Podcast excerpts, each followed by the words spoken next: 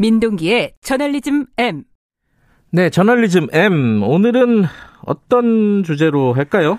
코로나19가 확산 추세잖아요. 예. 못지않게 가짜뉴스도 확산이 되고 있습니다. 코로나 관련된 가짜뉴스겠죠, 그렇습니다. 대부분. 예. 정부가 강경 대응을 방침을 밝혔고요. 방송통신심의위원회가 유튜브 영상 두 건에 대해서 접속 차단 결정을 내렸거든요. 음, 네. 근데 이 영상이 어떤 내용이냐면 8.15 집회 참석자가 보건소 진단 검사가 조작됐다고 주장하는 그런 내용을 담고 있는데 네. 오늘은 가짜 뉴스가 퍼지는 이유에 대해서 얘기를 좀 해보고자 합니다. 이 지금 말씀하신 어, 집회 참석자가 보건소에서 이제 양성이 나왔는데 이게 다 조작이다. 뭐 이렇게 얘기했다는 거잖아요. 그러니까 서초구 보건소에서 양성 판정을 받았던 광화문 집회 참석자들이 예. 다른 병원에서 검사를 받아 보니까 이게 음성 판정을 받았다 이런 음, 주장이거든요. 그러니까 확진자 늘리려고 일부러 일부러 그런 네, 것이다. 예. 근데 사실이 아닙니다. 서초구가 직접 확인을 했고요. 예. 그런데도 불구하고 유튜브를 통해서 이 가짜 뉴스가 계속 퍼지고 있는데, 네. 근데 이외에도 가짜 뉴스가 정말 많더라고요. 뭐가 있어요? 지난 26일 오전 SNS에 사설 정보지 이른바 그 찌라시 내용이 예. 유통이 됐는데요. 어떤 내용이냐면 오전 11시 문재인 대통령 대국민 발표 예정. 저도 이거 봤어요. 네, 이거 많이 많은 분들이 받았을 겁니다. 깜짝 놀랐어요. 사회적 거리두기 3단계 시행 공표 이런 내용인데 네. 대외비까지 달고 있었기 때문에 굉장히 진짜처럼 보였는데 역시 이거 가짜 뉴스였습니다. 어, 윤태호 중앙사고수습본부 방, 방역총괄반장이 브리핑에서 네. 이 내용을 공식 부인하기까지 했고요. 많은 언론들이 팩트체크 등을 통해서 사실이 아니라고 보도를 했는데도 불구하고 여전히 진짜인 것처럼 퍼지고 있습니다. 혼란스럽죠. 이런 뉴스들을 보면 이런 가짜 뉴스들을 보면요. 저도 처음에 깜짝 음. 놀랐을 예. 정도니까요. 잠깐 생각해 보면 그럴 리가 없는데 이게 논의가 더 필요한 상황인데 그렇죠. 네. 또 다른 것도 있죠. 그 최근 집단 감염자가 속출하는 이유와 관련한 가짜 뉴스도 있는데요. 네. 정부가 지난 10일 중국 후베이성에서 들어오는 외국인 입국 제한을 해제했기 때문이다. 이런 내용이 널리 퍼졌거든요. 네. 이거 가짜 뉴스입니다. 법무부에 따르면 지난 10일부터 19일까지 후베이성을 통해서 국내로 들어온 중국인, 그러니까 외국인 포함 한 명도 없었다고 합니다. 역시 같은 기간 내국인은 4일에 걸쳐서 모두 13명이 들어온 걸로 파악이 됐는데 이들 중에는 코로나19 확진자가 전혀 나오지 않았습니다.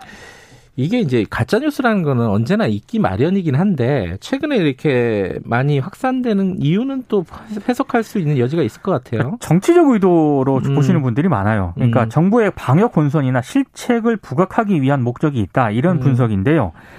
예, K 방역이 국제적 호평을 좀 받았잖아요. 네. 이런 성과를 흔들므로써 방역 실패 책임론을 좀 제기하라는 것 같다 이런 분석이 음. 나오고 있습니다. 특히 최근에 가짜 뉴스의 생산과 유통이 주로 광화문 집회를 주도한 일부 종교 집단 보수 세력이 주도하고 있는데 이게 좀 상징적이다라고 지적을 하시는 분들이 있습니다.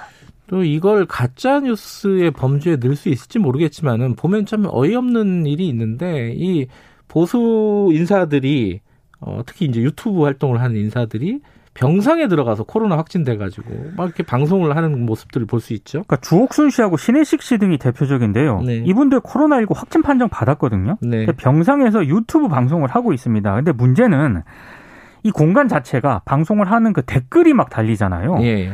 여기가 가짜뉴스의 어떤 그 공간이 되고 있다는 점인데요. 어허. 조옥순 씨가 방송에서 이런 얘기를 합니다. 확진이 됐는데 아픈 곳이 없다. 이렇게 얘기를 하면 네. 댓글창에는 백신도 필요 없는 사기였다 이런 댓글이 달리고요. 예. 그리고 정부가 일부 보수 인사들을 단체로 감금하고 있다는 얘기까지 등장을 하고 있습니다. 이외에도 뭐 코로나는 가벼운 폐렴 같은 질환이다. 이런 댓글이 등장을 하면서 네. 이런 내용이 또 널리 퍼지고 있거든요. 네. 이러다 보니까 병상에서 방송을 하던 주옥순 엄마부대 대표는 허위사실 유포 등의 혐의로 지금 고발이 된 상태입니다.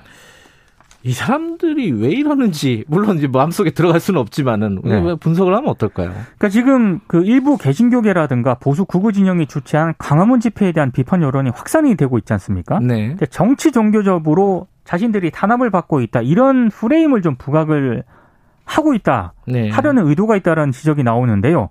이런 프레임이 부각이 되면 정부로부터 정치 종교적으로 자신들이 핍박을 받고 있다는 이미지가 더 확산이 될 것이고 네. 이렇게 되면 코로나 확산 책임론을 정치적 문제, 종교 자유 문제로 전환시킬 수 있는데 이 점을 좀 노리고 있는 것 아니냐 음. 이런 지금 분석이 나오고 있는데요.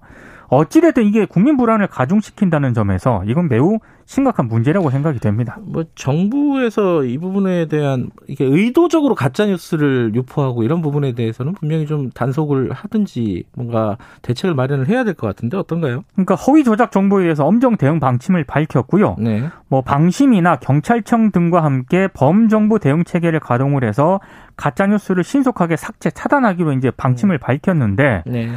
그러면서 각 언론사의 사실관계가 확인된 팩트 체크를 활성화해 달라 이렇게 요청을 했거든요. 네.